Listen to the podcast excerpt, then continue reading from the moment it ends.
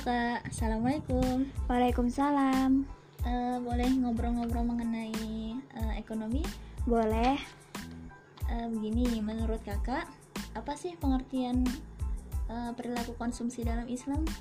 Nah, pengertian uh, konsumsi dalam Islam adalah memenuhi kebutuhan baik jasmani maupun rohani, sehingga mampu memaksimalkan fungsi kemanusiaannya sebagai hamba Allah Subhanahu wa taala. Nah, untuk mendapatkan kesejahteraan atau kebahagiaan di dunia dan di akhirat uh, dalam melakukan konsumsi, maka perilaku konsumen harus selalu didasarkan pada syariat Islam.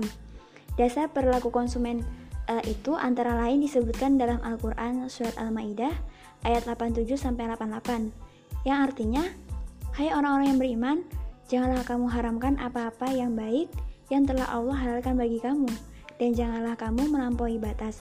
Sesungguhnya Allah tidak menyukai orang-orang yang melampaui batas, dan makanlah yang halal lagi baik dari apa yang Allah telah uh, rezekikan kepadamu, dan bertakwalah kepada Allah yang kamu beriman kepadanya."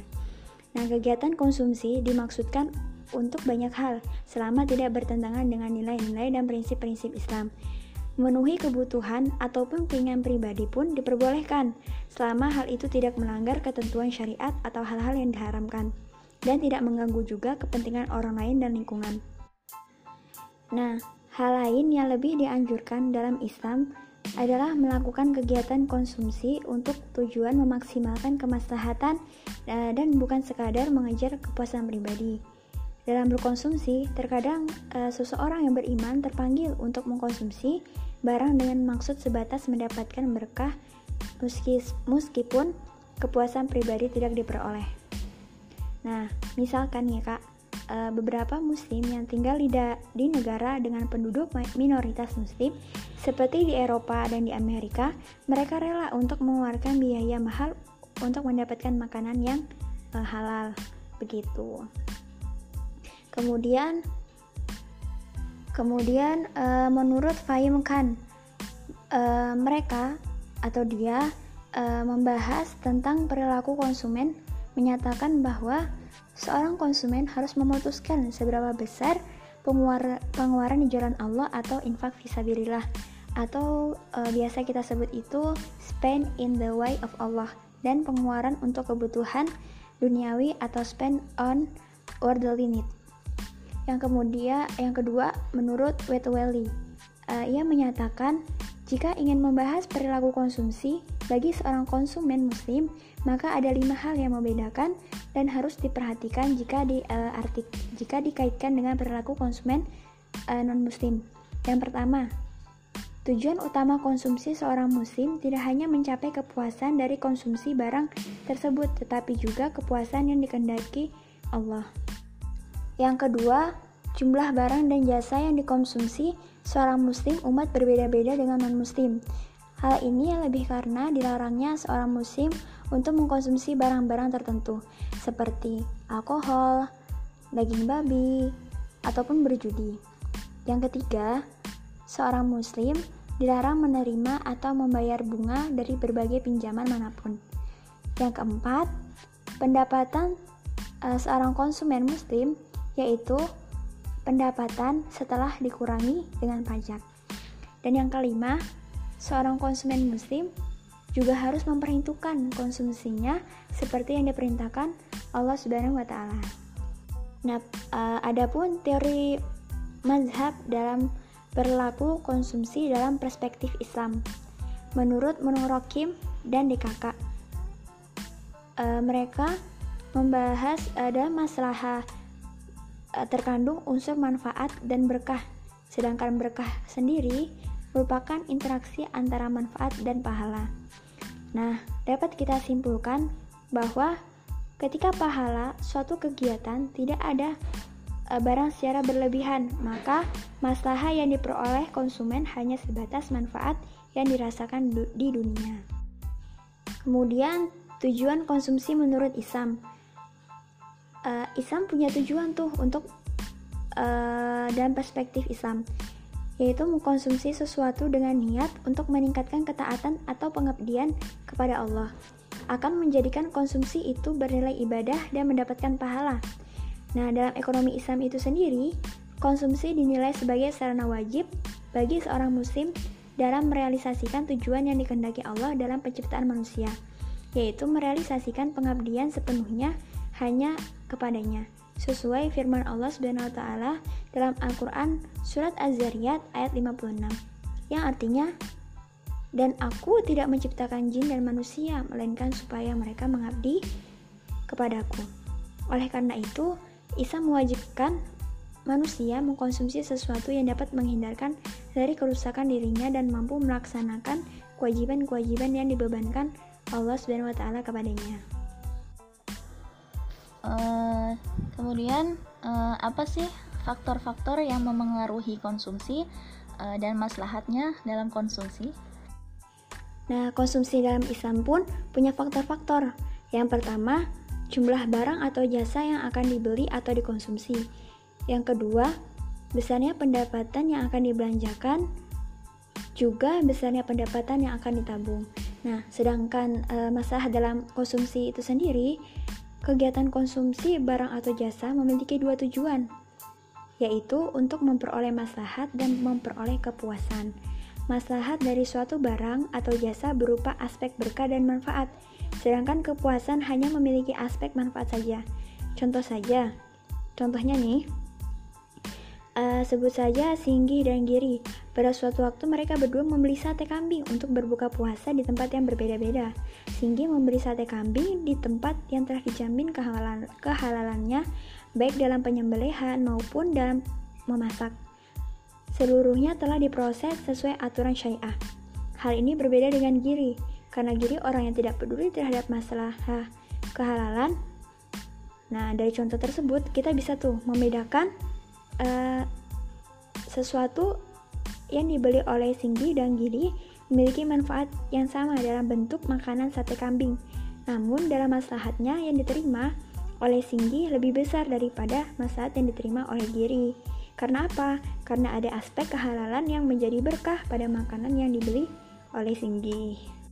Kemudian, uh, teori perilaku konsumen itu mempelajari tentang tahapan-tahapan yang dilakukan oleh para konsumen, yakni sebelum pembelian, saat pembelian, dan sesudah pembelian. Sekecil apa pun barang yang uh, kita beli, kita tuh uh, berarti telah berperan dalam kegiatan perekonomian sebagai konsumen. Kemudian uh, ada tiga nilai dasar yang menjadi fondasi bagi perilaku konsumsi masyarakat muslim. Yang pertama, keyakinan akan uh, adanya hari kiamat dan kehidupan akhirat. Nah, prinsip ini mengarahkan bahwa seorang konsumen untuk mengutamakan konsumsi untuk akhirat daripada dunia. Mereka mengutamakan konsumsi untuk ibadah daripada konsumsi duniawi. Konsumsi untuk ibadah merupakan future consumption atau uh, balasannya berupa surga di akhirat. Sedangkan konsumsi di, di duniawi adalah present consumption. Yang kedua, konsep sukses dalam kehidupan seorang muslim diukur dengan moral agama Islam uh, dan bukan dengan jumlah kekayaan dimiliki. Semakin tinggi moralitas, semakin tinggi pula kesuksesan yang dicapai. Kebajikan, kebenaran, dan ketakwaan kepada Allah merupakan kunci moralitas Islam. Kebajikan dan kebenaran dapat dicapai dengan perilaku yang baik dan bermanfaat bagi kehidupan dan menjauhkan diri dari kejahatan. Kemudian yang ketiga ada kedudukan harta merupakan anugerah Allah dan bukan sesuatu yang dengan sendirinya tuh bersifat buruk sehingga harus uh, dijauhi secara berlebihan.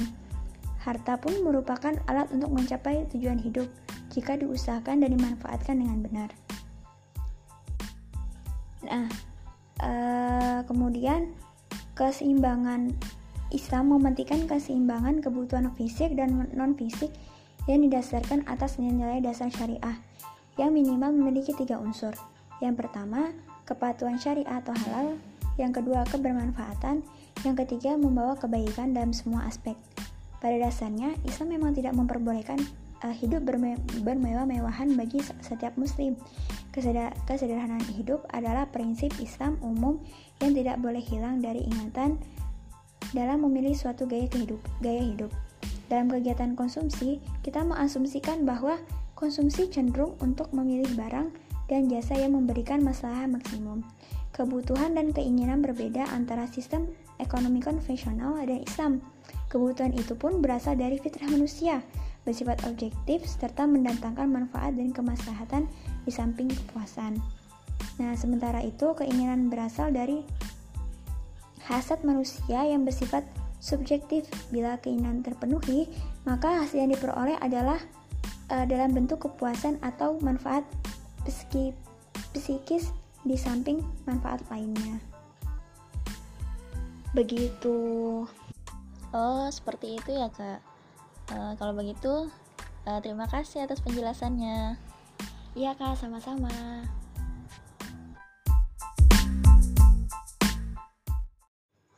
Uh, lanjut ya, Kak. Uh, tadi kan sudah ngobrol mengenai uh, perilaku dalam ekonomi ya. uh, sekarang uh, produksi dalam Islam itu menurut kakak bagaimana sih? Nah, produksi menurut Islam adalah proses mencari atau mengalokasikan dan mengelola sumber daya menjadi output dalam rangka meningkatkan maslahat bagi manusia. Oleh karena itu, produksi juga mencakup aspek penentuan tujuan, pemilihan input, proses produksi, termasuk moralitas uh, atau etika dalam produksi uh, dan output. Sedangkan uh, langsung ke tujuannya ya. Tujuan produksi menurut Islam uh, adalah mewujudkan kemaslahatan yang maksimal dengan sumber daya yang tersedia. Baik kemaslahatan itu berupa manfaat yang diterima langsung ataupun tidak langsung oleh konsumen. Manfaat langsung bagi manfaat langsung bagi produsen yaitu mendapatkan laba dan maslahat. Sedangkan manfaat tidak langsung bagi produsen yaitu produsen hanya mendapatkan maslahat yakni mendapatkan manfaat dan berkah. Seperti produsen hanya memproduksi dengan kemungkinan tidak mendapatkan laba. Tetapi telah memanfaatkan sumber daya yang telah dititipkan Allah Subhanahu wa taala. Contohnya, membuka lapangan pekerjaan, memproduksi barang yang halal, memproduksi barang yang halal walaupun dengan biaya produksi yang lebih mahal dan belum tentu diminati oleh uh, konsumen dan sebagainya. Kemudian secara lebih spesifik, ekonom muslim menjelaskan tujuan kegiatan produksi sesuai uh, ekonomi Islam, yaitu meningkatkan kemaslahatan yang bisa uh, diwujudkan dalam bentuk memenuhi kebutuhan manusia hingga tingkat moderat Pemenuhan sarana kebutuhan manusia pada takaran moderat akan menimbulkan dua implikasi. Yang pertama, produsen hanya menghasilkan barang atau jasa yang menjadi kebutuhan need meskipun belum tentu merupakan keinginan ataupun konsumen. Barang atau jasa yang dihasilkan harus memiliki manfaat real bagi kehidupan yang islami dan bukan sekadar memberikan kepuasan maksimum bagi produsen, eh bagi konsumen. Yang kedua, kuantitas produksi tidak akan berlebihan, tetapi hanya sebatas kebutuhan yang wajar. Uh, produksi barang atau jasa secara berlebihan tidak hanya menimbulkan misalokasi sumber daya, ekonomi, dan kemubaziran, tetapi juga menyebabkan cepat terkurasnya sumber daya secara cepat. Kemudian, uh, yang kedua atau B, menemukan kebutuhan masyarakat dan pemenuhannya. Kegiatan produksi secara umum memiliki tujuan untuk memenuhi kebutuhan konsumen. Namun, peran produsen dalam ekonomi Islam adalah dengan terus melakukan inovasi untuk menemukan jenis kebutuhan manusia. Misalnya nih, uh, kebutuhan tentang rumah.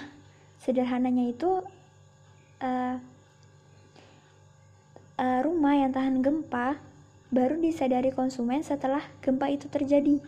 Kebutuhan uh, akan air minum, disadari ketika banyak penyakit yang timbul karena kekurangan air minum yang sehat. Kemudian yang C, itu menyiapkan persediaan barang atau jasa di masa depan. Produsen berpikir bagaimana memenuhi kebutuhan konsumen di masa depan seperti menyediakan sumber energi alternatif untuk memenuhi kebutuhan jangka panjang sekaligus memperbaiki kerusakan alam dalam jangka pendek. Penemuan sumber energi atau biologis atau biogas atau biodiesel, energi listrik, tenaga matahari atau solar energi. Yang D. Pemenuhan sarana bagi kegiatan sosial dan ibadah kepada Allah. Tujuan produksi ini menjadi ciri khas dari produksi Islam. Dengan kata lain, tujuan produksi adalah mendapatkan berkah yang secara fisik belum tentu dirasakan oleh pengusaha itu sendiri, tetapi dapat dirasakan secara sosial. Selain itu, uh, untuk pemenuhan kebutuhan manusia sendiri, produksi harus ber, uh, berorientasi kepada kegiatan sosial dan beribadah kepada Allah Subhanahu wa taala. Sebagaimana firman-Nya dalam Al-Qur'an surat As-Saff ayat 10 sampai ayat 11.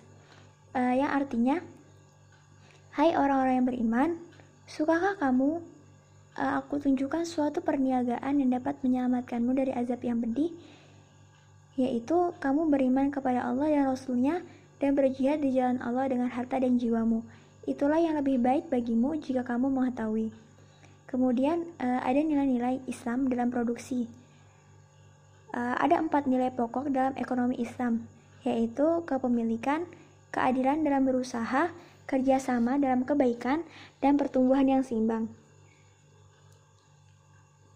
Dalam melakukan produksi, produsen dituntut untuk uh, selalu mengaplikasikan nilai Islam yang tadi yang empat atas itu. Misalnya, uh, tidak memproduksi barang yang haram dan barang yang mengandung zat membahayakan. Kemudian, maksimasi maslahat dalam produksi, uh, yaitu maslahat dalam produksi itu terdiri dari dua komponen, yang pertama, manfaat dan berkah. Manfaat dan juga berkah.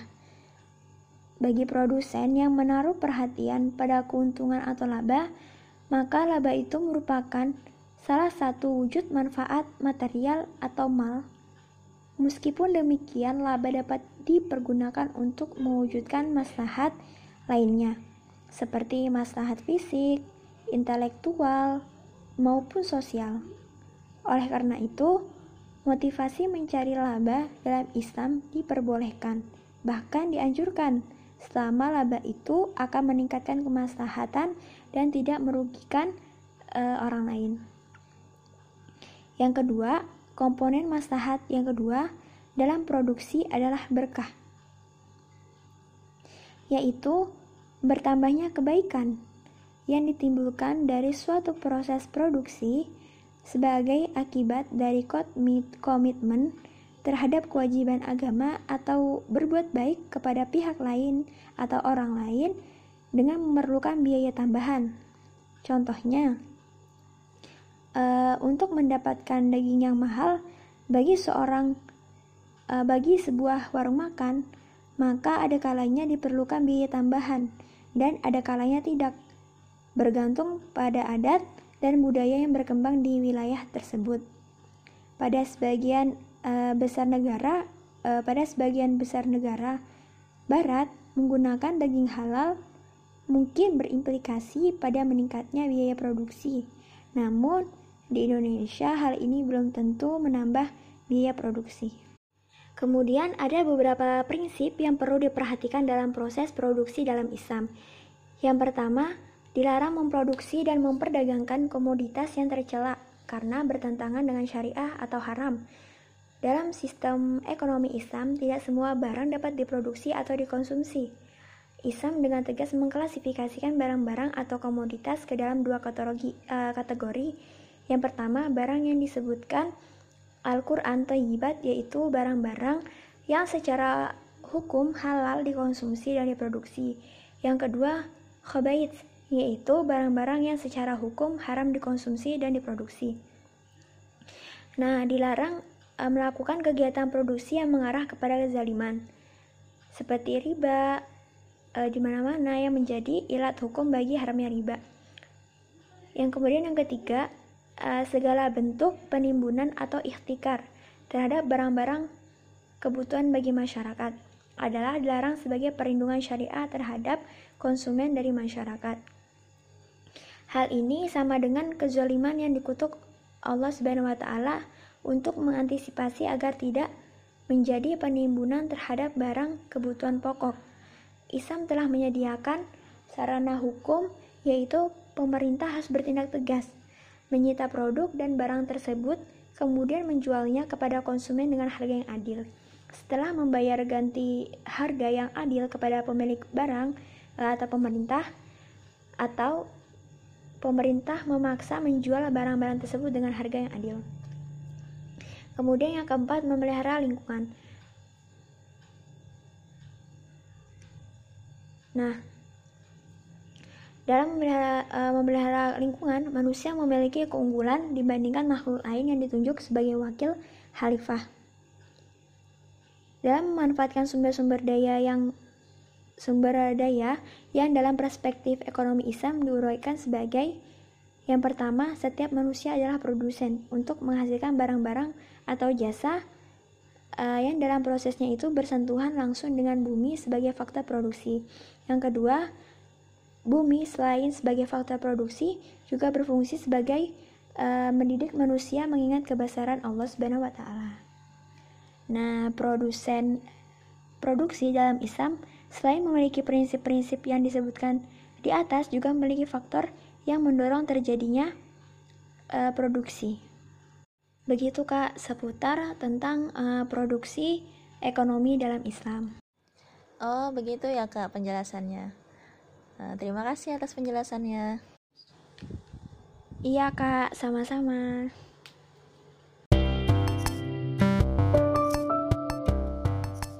Oke Kak, lanjut ya. Uh, sekarang mau nanya mengenai teori uh, teori permintaan dan penawaran dalam Islam. Bisa dijelaskan, Kak? Nah, pengertian permintaan itu merupakan sejumlah barang atau jasa yang akan dibeli pada berbagai uh, tingkat harga. Hubungan antara barang atau jasa uh, dan jumlah barang atau jasa yang diminta ini menyebabkan terjadinya hukum permintaan yang berbunyi jika harga barang atau jasa naik sementara hal lain Selain harga dianggap tetap atau bisa disebut juga dengan ceteri, ceteris paribus, maka jumlah barang atau jasa yang diminta turun. Sebaliknya, jika harga barang atau jasa turun, maka jumlah barang atau jasa yang diminta naik. Sedangkan eh, penawaran sendiri artinya jumlah barang atau jasa yang akan ditawarkan pada berbagai tingkat harga dan jumlah tertentu.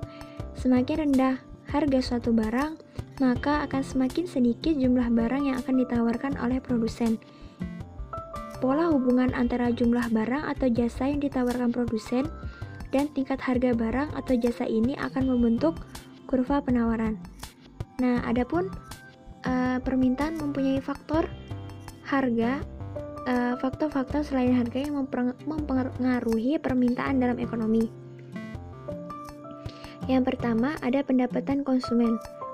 Menurut ekonomi Islam, naiknya pendapatan tidak boleh dipergunakan secara berlebihan atau boros, sehingga meningkatnya pendapatan diharapkan akan meninggalkan permintaan hingga batas tidak berlebihan atau israf.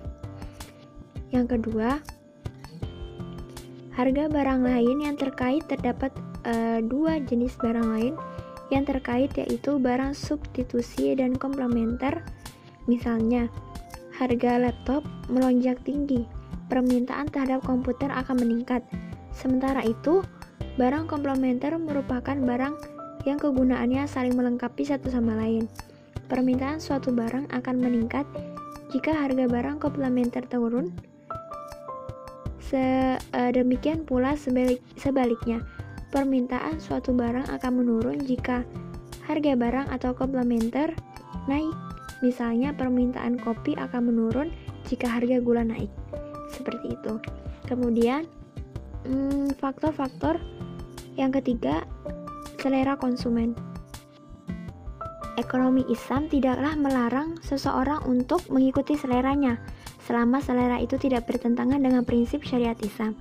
Diceritakan bahwa Nabi Muhammad menyukai makanan yang diolah dari labu.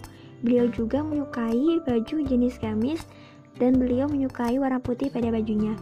Nabi Muhammad SAW juga menjelaskan mengapa beliau menyukai hal tersebut seperti labu adalah uh, sangat baik untuk kesehatan badan dan baju gamis lebih menutupi aurat dan sederhana pemakaiannya. Selain tidak boleh melanggar syariah, Pemenuhan selera juga harus mengikuti moralitas Islam, seperti tidak berlebihan atau israf, atau melakukan penyanyian atau tabzir, dan memakai baju yang aneh atau di luar kewajaran. Meningkatnya selera akan meningkatkan permintaan sekalipun harga barang tetap. Yang keempat, ekspektasi atau harapan. Jika konsumen memperkirakan harga barang atau jasa akan naik karena faktor penyebab apa pun, konsumen akan meningkatkan permintaannya sebelum harga naik. Nah, demikian pula jika konsumen memiliki ekspektasi negatif seperti uh, ketidakpastian kondisi ekonomi atau gejolak sosial politik. Hal ini akan membuat konsumen belanja lebih awal sehingga akan meningkatkan permintaan. Sebaliknya, ekspektasi positif seperti harapan penurunan harga, harapan kenaikan pendapatan, membaiknya keamanan dan stabilitas politik akan menimbulkan penundaan permintaan dan karenanya menurunkan permintaan barang. Yang kelima, jumlah penduduk. Jumlah penduduk mempengaruhi permintaan. Semakin banyak jumlah penduduk, maka akan meningkatkan permintaan suatu barang. Misalnya, jika satu tem jika teman satu kelas bergabung dengan konsumen bakso, kuantitas bakso yang diminta akan meningkat. Yang keenam, maslahat. Bagi uh, konsumen Islami, maslahat merupakan tujuan utama dalam mengkonsumsi barang, karena maksimasi maslahat merupakan cara untuk mencapai kesejahteraan umat di dunia dan di akhirat. Sedangkan ada pun faktor-faktor yang mempengaruhi penawaran. Yang pertama ada harga input. Harga input merupakan komponen utama dalam biaya produksi. Kenaikan harga input akan mempengaruhi negatif terhadap penawaran, yaitu akan mendorong produsen untuk mengurangi jumlah penawarannya. Demikian sebaliknya. Misalnya dalam memproduksi sepatu, perusahaan perusahaan menggunakan Berbagai input seperti kulit, karet, lem, benang, kain, dan tenaga kerja serta mesin. Ketika harga input naik, maka jumlah barang yang akan diproduksi akan berkurang, sehingga laba produsen akan menurun. Ekonomi Islam mendorong kita untuk menggunakan sumber daya lokal dengan tetap memelihara keseimbangan alam dalam pemanfaatannya. Selain itu, Ekonomi Islam sangat memperhatikan kesejahteraan tenaga kerja sebagaimana hadis sahih yang dikemukakan oleh uh, hadis riwayat Ibnu Majah berikan kepada seorang pekerja upahnya sebelum keringatnya kering. Yang kedua ada teknologi produksi. Teknologi produksi sangat berpengaruh terhadap biaya produksi. Dengan teknologi, maka efisiensi dan optimalitas akan tercipta sehingga dengan jumlah input yang sama menghasilkan produksi yang lebih tinggi. Dengan kata lain, kemajuan teknologi dapat menurunkan biaya produksi sehingga meningkatkan keuntungan produsen. Akhirnya, meningkatnya keuntungan ini akan mendorong produsen untuk menaikkan penawarannya. Kemudian yang ketiga, eks, uh, ekspektasi atau harapan. Jumlah output yang diproduksi pro perusahaan hari ini mungkin tergantung pada harapan tentang masa depan. Misalnya, jika perusahaan mengharapkan harga sepatu meningkat di masa depan, ia akan menyimpan sebagian hasil produksi saat ini ke dalam gudang dan mengurangi pasokan untuk pasaran saat ini. Yang keempat, jumlah penjual atau produsen. Pasokan harga eh pasokan pasar juga tergantung pada jumlah penjual. Semakin banyak jumlah penjual, maka penawaran barang terhadap harga, terhadap barang akan bertambah. Sebaliknya, jika semakin sedikit jumlah penjual, penawaran terhadap barang akan berkurang. Misalnya, sepatu futsal dengan merek Nike, Puma, Adidas, dan Speech berhenti dari bisnis sepatu futsal, maka penawaran sepatu futsal di pasar akan jauh berkurang. Yang kelima, uh, ada maslahat. Seperti halnya permintaan, pengaruh maslahat terhadap penawaran pada dasarnya akan tergantung pada tingkat keimanan dari produsen. Jika jumlah jika jumlah maslahat yang terkandung pada barang yang diproduksi semakin meningkat, maka produsen atau mukmin atau uh, produsen yang percaya kemaslahatan maka memperbanyak jumlah produksinya. Ceteris paribus jika mereka melihat barang dengan kandungan berkah yang lebih tinggi, ceteris paribus, maka mereka akan meninggalkan barang dengan kandungan berkah yang rendah dan menggantikan dengan barang yang kandungan berkahnya itu lebih tinggi. Dan harga pasar dibentuk oleh berbagai faktor yang kemudian membentuk permintaan dan penawaran barang dan jasa. Permintaan konsumen itu dipengaruhi oleh banyaknya faktor yang tadi ya, ada harga, pendapatan konsumen, selera, ekspektasi, dan tingkat maslahat. Nah, hubungan antara tingkat harga dan jumlah yang diminta konsumen disebut juga dengan kurva permintaan. Sementara itu, penawaran produsen juga dipengaruhi oleh banyak faktor. Yang tadi, yaitu ada maslahat, keuntungan, dan harga. Hubungan antara tingkat harga dan jumlah yang ditawarkan disebut dengan kurva penawaran. Oh, begitu ya, Kak. Wah, panjang sekali ya penjelasannya mengenai faktor-faktor tadi. Syukron jazakillah ya kak atas penjelasannya. Iya kak, uh, sama-sama.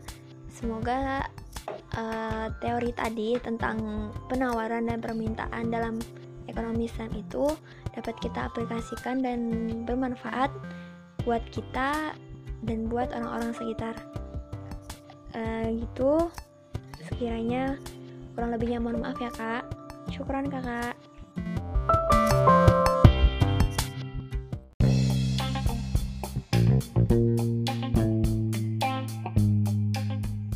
Oke kak, sekarang uh, pengen tahu nih uh, menurut kakak tentang mekanisme pasar. Bagaimana kak? Nah, pasar merupakan tempat banyak penjual dan banyak pembeli, sehingga seseorang pembeli atau seorang penjual tidak dapat mempengaruhi harga. Nah, sedangkan mekanisme pasar terjadi dalam rangka untuk menuju tercapainya keseimbangan pasar di mana telah terjadi kesepakatan atau keseimbangan antara pembeli dan penjual pada tingkat harga dan jumlah barang atau jasa yang dibeli dan dijual. Uh, nah, dalam ilmu ekonomi, mekanisme pasar itu merujuk pada suatu sistem kerja pasar di mana kekuatan penawaran dan permintaan menunjukkan harga dan jumlah barang yang ditransaksikan. Mekanisme ini memungkinkan pasar untuk menuju di titik equilibrium baru ketika terjadi disequilibrium. Nah, mekanisme pasar yaitu uh, suatu gambaran bagaimana produsen dan konsumen akhirnya menyepakati harga dan kuantitas. Harga berfungsi sebagai sinyal untuk mengalokasikan sumber daya, sedangkan produsen menetapkan harga berdasarkan pertimbangan keuntungan. Sebaliknya, konsumen membeli barang berdasarkan pertimbangan utilitas dan keduanya pun e, terhubung di pasar. Nah, bagaimana sih mekanisme pasar bekerja gitu kan? Misalnya, e, sebuah bisnis menghasilkan 60 kemeja dan menetapkan harganya pada 170.000 di pasar dan bisnis menjual 10 kemeja. Karena kuantitas penjualan tidak sesuai ekspektasi, bisnis mengurangi harga menjadi 130. Ternyata permintaan laris manis dan 50 kemeja lainnya akhirnya terjual dengan cepat. Bisnis ini pun akhirnya menyadari bahwa harga yang tepat adalah 130.000.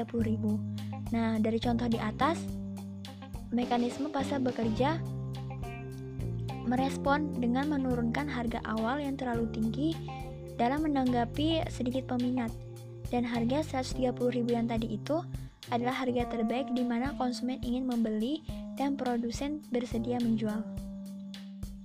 Adapun uh, efisiensi ekonomi. Berdasarkan mekanisme dalam ilmu ekonomi, efisiensi diartikan sebagai suatu bentuk uh, alokasi sumber daya yang memaksimalkan kesejahteraan yang diterima oleh semua anggota masyarakat, yaitu konsumen dan produsen. Kesejahteraan konsumen diukur dari besarnya surplus atau konsumen, sedangkan kesejahteraan produsen diukur dari besarnya surplus produsen. Jika alokasi sumber daya memaksimalkan surplus total yaitu konsumen dan produsen, dapat menyatakan bahwa alokasi menunjukkan efisiensi. Ini pula yang disebut dengan efisiensi alokatif. Nah, dalam Islam pun dalam, dalam Islam Islam pun uh, pasar memiliki karakteristik dengan memperhatikan karakteristik pasar Madinah dalam ekonomi era Islam awal, maka karakteristik pasar Islam adalah uh, mis adalah uh, jumlah penjual dan pembelinya banyak. Nah, sebelum pasar Madinah dibentuk, pedagang Yahudi melakukan monopoli. Setelah pasar Madinah dibangun, tidak ada pedagang ataupun pembeli yang mampu mengendalikan harga pasar. Meskipun tidak ada data berapa jumlah mereka, namun luas pasar mampu menampung jumlah yang relatif banyak dan tidak ada kekuatan monopoli di pasar saat itu. Yang kedua, tidak ada hambatan dalam perdagangan. Hambatan peraturan dagang tidak ada. Impor atau ekspor ke dalam atau luar semenanjung Arab dan pengiriman komoditas ke pasar bisa dicapai dengan sangat mudah memasuki pasar uh, dan memulai aktivitas perdagangan sangat mudah dan tanpa perlu izin dan lisensi sebelumnya. Sebelum peradaban Islam, pedagang harus mendapatkan izin dari kepala suku yang masuk pasar dan membayar pajak kepadanya. Kemudian, patuh pada kode etik dalam transaksi. Transaksi dilakukan sesuai dengan peraturan syariat Islam. Oleh karena itu, semua kewajiban legal dari transaksi diawasi dan ditegakkan. Dalam setiap transaksi, kuantitas, kualitas, harga jual, dan durasi pembayaran, terutama untuk kredit dan penjualan ke depan, harus diketahui dan dinyatakan dengan jelas. Peraturan kemudian uh, peraturan patuh terhadap syariah. Selain syarat yang sudah disebutkan tadi, banyak peraturan lainnya yang ditetapkan oleh penasihat syariah sehingga pedagang bisa melakukan transaksi. Mereka sesuai dengan peraturan itu. Peraturan-peraturan ini meliputi hak pembatalan, pilihan hiar, berbagai jenis kontrak serta kesepakatan dan sebagainya. Hak milik dan pemanfaatannya jelas dan bebas dari ambiguitas apa pun sehingga kaum muslim dapat menikmati bisnis dan perdagangan dengan jaminan keamanan dan memiliki perlindungan hukum yang lengkap. Kemudian, ada larangan menimbun dan monopoli. Salah satu kegiatan yang telah dikritik dan dilarang keras oleh ekonomi Islam adalah penimbunan. E, di mana jika menimbun dengan maksud mencari laba lebih besar, dan menjual menyadari adanya kekurangan pasokan, maka ia telah melakukan dosa dan tindakan haram. Kemudian, peran pemerintah dalam menstabilkan harga. Ketika Muslim lainnya meminta Nabi Muhammad Shallallahu Alaihi Wasallam untuk menetapkan harga barang, Nabi menahan diri dan tidak menyatakan harga apa pun untuk itu. Namun demikian, dijelaskan bahwa harga komoditas harus adil dan pemerintah di Mesir diperbolehkan untuk menentukan menetapkan harga jika pasar tidak stabil dan tidak adil. Kemudian, tidak ada persaingan yang saling merugikan. Baik produsen maupun konsumen tidak boleh saling menjatuhkan orang lain karena aktivitas produksi atau konsumsi mereka. Putusan ini ditetapkan oleh Nabi Muhammad Shallallahu Alaihi Wasallam yang paling mulia dalam syariat Islam dan sesuai perintahnya. Selanjutnya, karakteristik yang selanjutnya tidak ada aktivitas tanpa nilai tambah. Aktivitas ekonomi apa pun yang tidak menciptakan nilai ekonomi dianggap ilegal dan dilarang. Contohnya, pengambilan hak orang lain, penipuan, pencurian, dan perjudian. Penghasilan dianggap bernilai tambah murni jika dan hanya jika mereka menimbulkan kesejahteraan sosial yang nyata bagi masyarakat dan sesuai dengan pemikiran Islam. Di pasar awal Islam, tidak ada yang terbiasa memperoleh penghasilan yang melakukan aktivitas ilegal.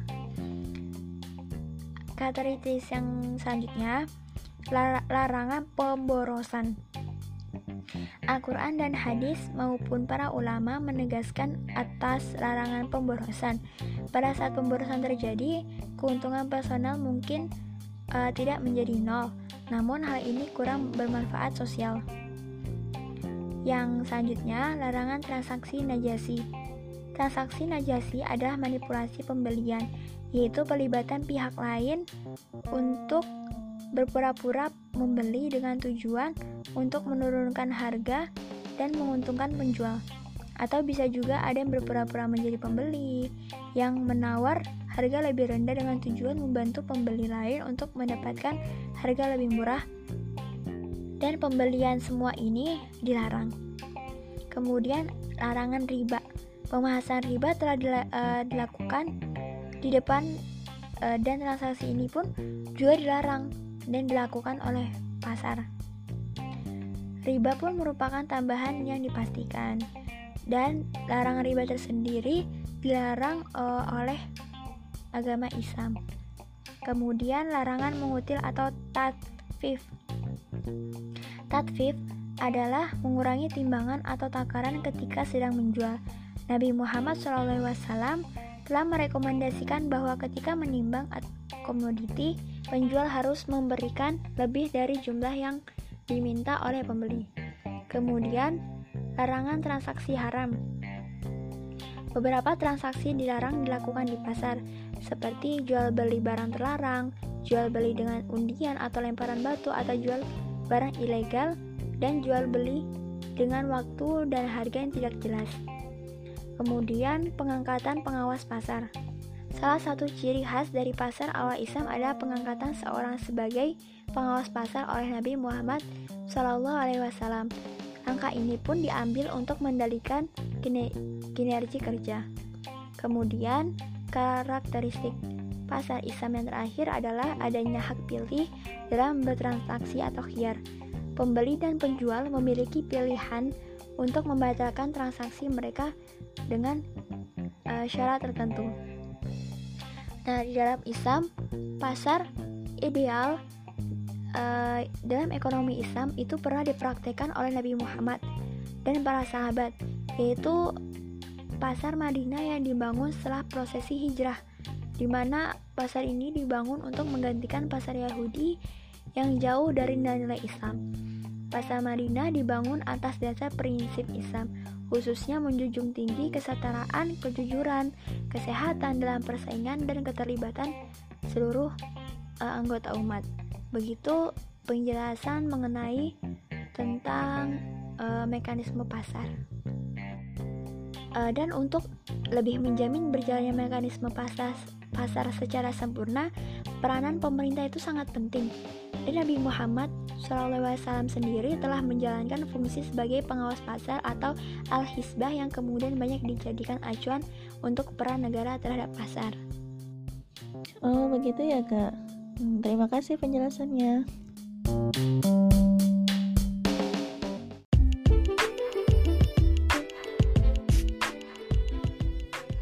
Oke, sekarang pengen tahu dong kak uh, fungsi zakat dan wakaf dalam ekonomi mikro Islam itu bagaimana? Oke, langsung aja ya. Jadi zakat dan wakaf itu uh, keuangan uh, publik ekonomi Islam yang telah ada sejak masa Rasulullah SAW hingga sekarang, yaitu tuh yang berupa ada zakat, infak, sedekah, dan wakaf atau bisa kita sebut juga dengan ziswaf. Nah, peran pemerintah itu menjadi sangat penting karena mengemban tugas sebagai penanggung jawab dan regulator juga pelaksana kebijakan publik yang harus memastikan berjalan sesuai syariat Islam. Nah, adanya perubahan zaman membuat lemahnya peran pemerintah terhadap sektor jiswaf, sehingga pengolahan jiswaf banyak dilakukan oleh masyarakat. Oleh karena itu, diperlukan prinsip pokok tata kelola atau uh, core principle yang baik untuk zakat, infak, sedekah, dan wakaf agar memberikan kontribusi yang signifikan bagi perekonomian.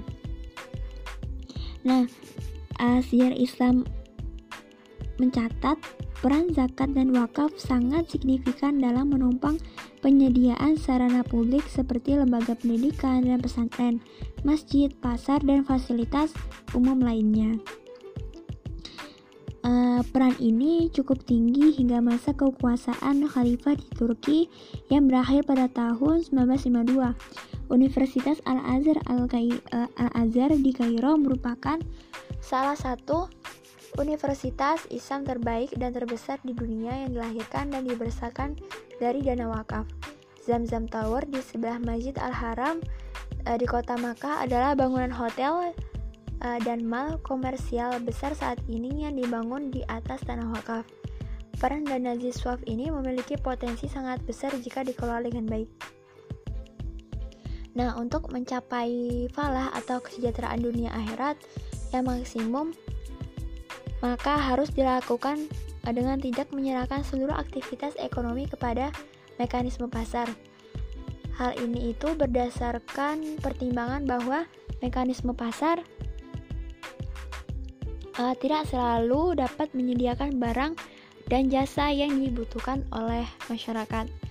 Nah, permasalahan publik yang, yang selanjutnya muncul akibat dari mekanisme pasar antara lain. Yang pertama, yang pertama pemilihan barang atau jasa yang perlu disediakan oleh pemerintah oleh pemerintah atau masyarakat.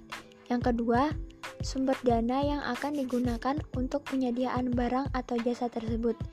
Yang ketiga, alokasi dan distribusi barang atau jasa disediakan oleh pemerintah atau masyarakat.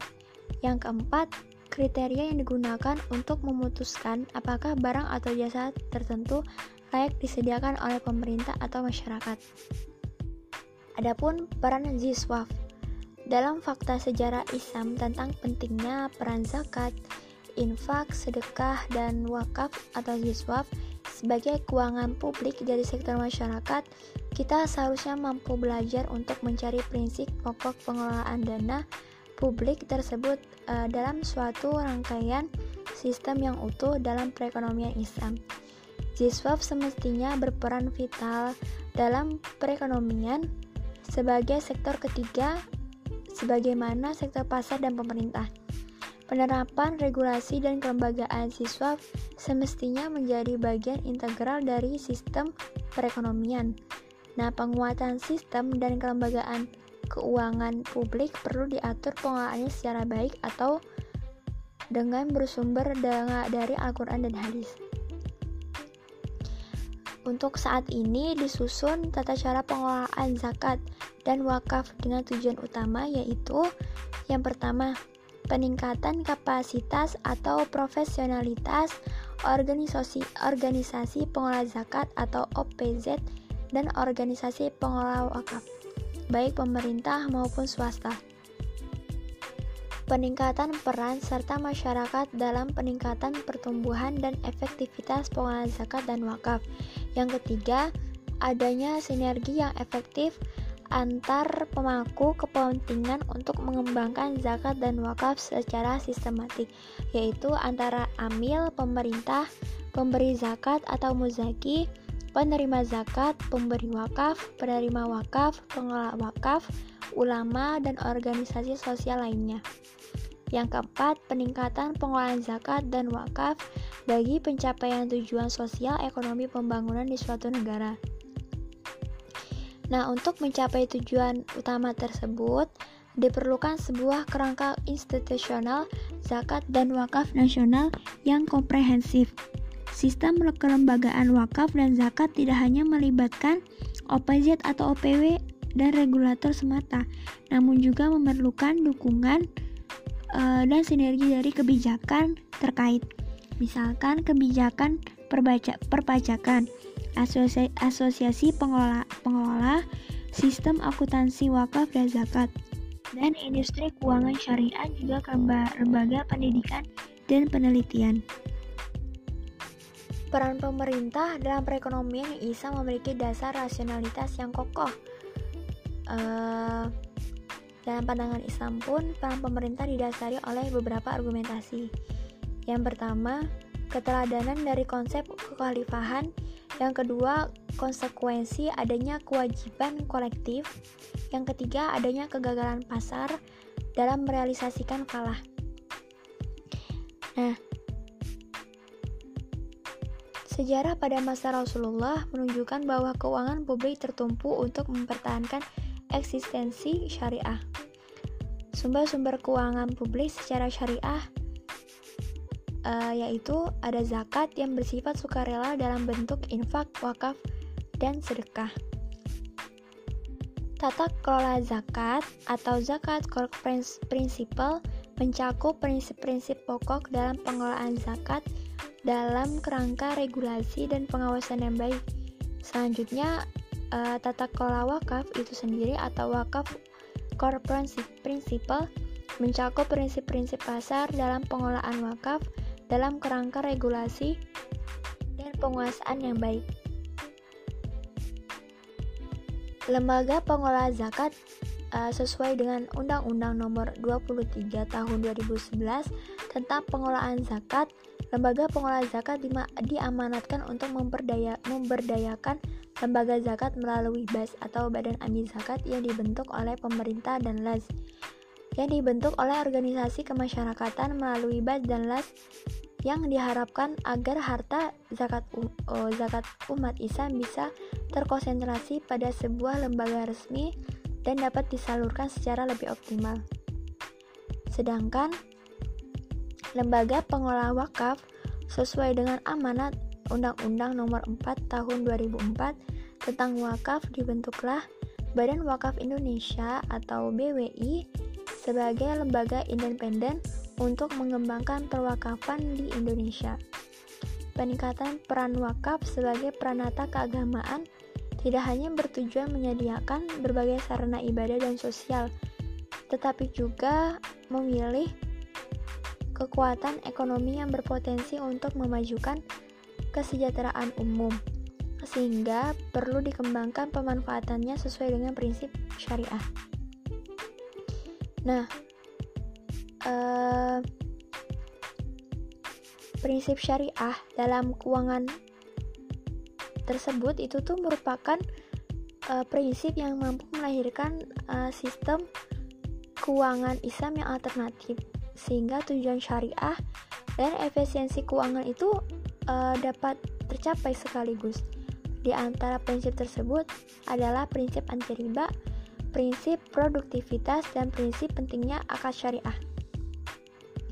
Penetapan aturan, prinsip, dan nilai-nilai syariah dalam sistem keuangan membawa implikasi kepada perlunya perubahan dan penyesuaian terhadap instrumen instrumen keuangan, jasa-jasa keuangan yang ditawarkan melalui lembaga keuangan dan pasar keuangan yang ada.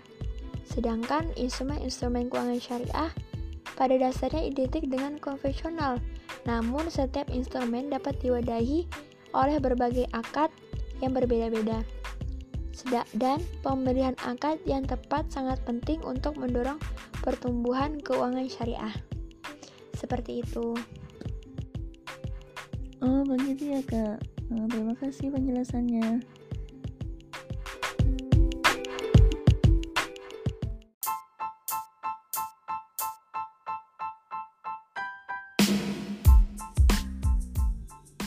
Oke, Kak. Uh, sekarang uh, bagaimana distorsi pasar dalam Islam.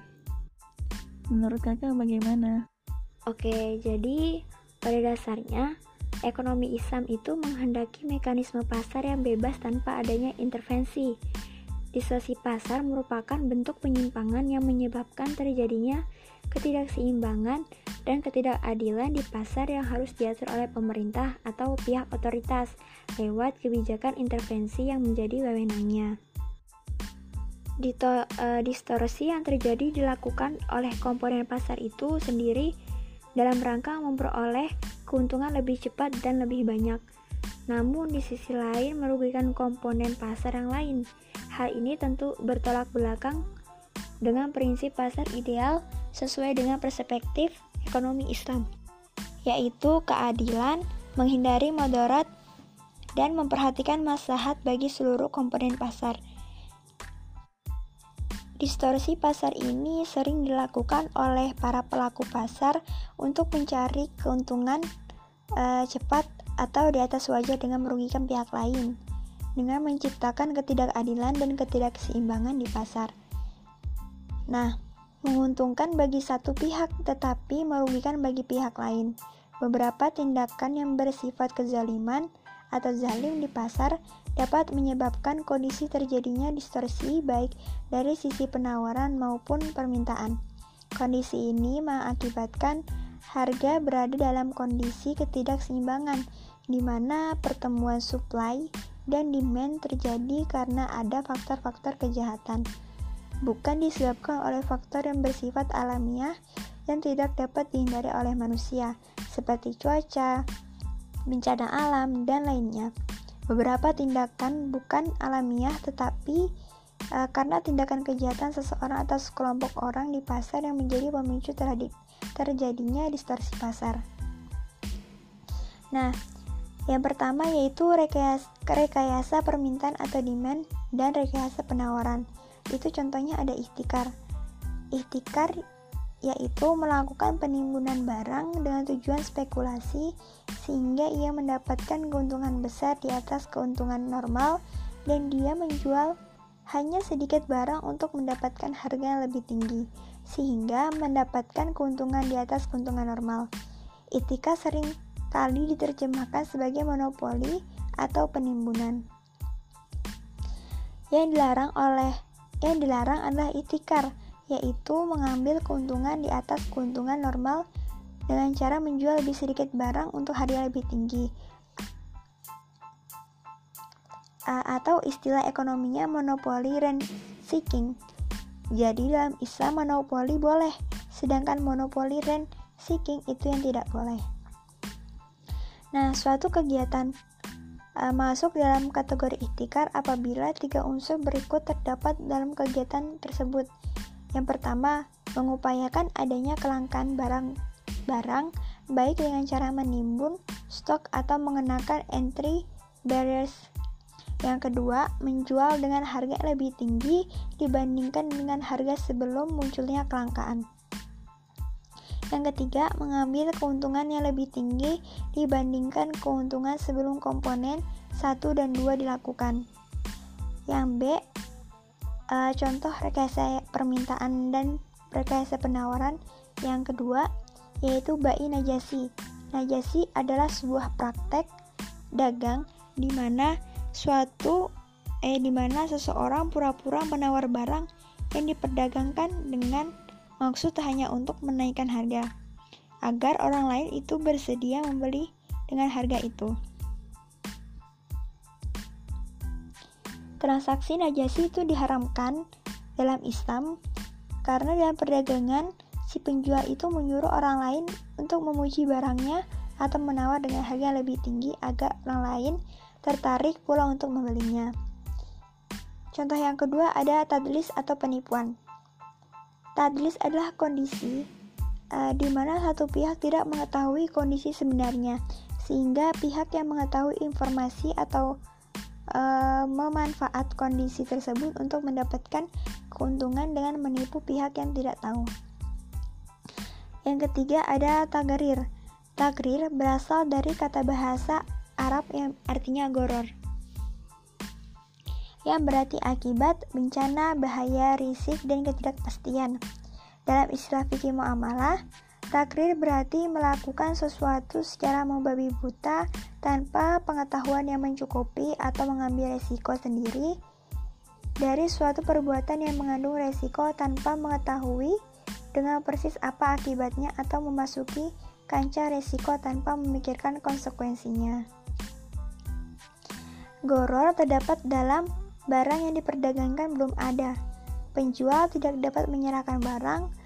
Penjualan barang dilakukan dengan cara penipuan untuk menarik minat pembeli supaya tertarik untuk melakukan transaksi. Kemudian, dan di samping itu ada peranan pemerintah dalam mengatasi distorsi pasar. Ketika terjadi kegagalan pasar atau distorsi pasar, maka pemerintah harus turun tangan untuk memastikan mekanisme pasar yang adil kembali bekerja. Menurut Islam, negara memiliki hak untuk melakukan intervensi dalam kegiatan ekonomi, baik itu dalam bentuk pengawasan, pengaturan, maupun pelaksanaan. E, kegiatan ekonomi yang tidak mampu dilakukan oleh masyarakat dalam ekonomi konsep ekonomi Islam Cara pengendalian harga ditentukan oleh penyebabnya. Bila penyebabnya adalah perubahan pada uh, genuine demand atau penawaran dan demand supply atau permintaan, maka mekanisme pengendalian dilakukan melalui market intervention atau kontrol harga. Sedangkan bila penyebabnya e, adalah distorsi, maka mekanisme pengendalian dilakukan melalui penghilangan distorsi, termasuk penentuan price intervention untuk mengembalikan harga pada keadaan sebelum distorsi.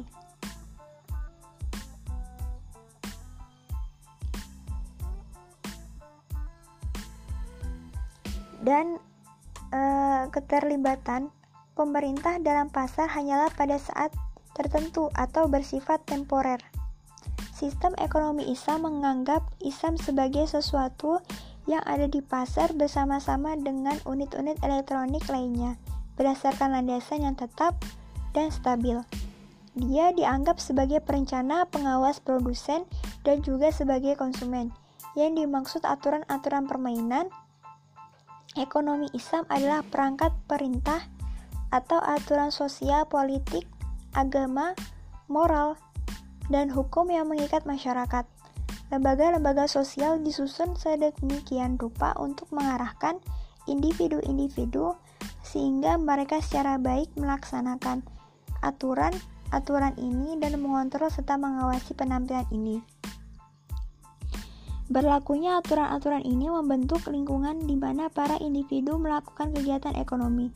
Aturan-aturan ini e, bersumber pada kerangka konseptual masyarakat dalam hubungan uh, dengan kekuatan tertinggi atau Tuhan, kehidupan sesama manusia, dunia, sesama makhluk, uh, dan tujuan akhir manusia.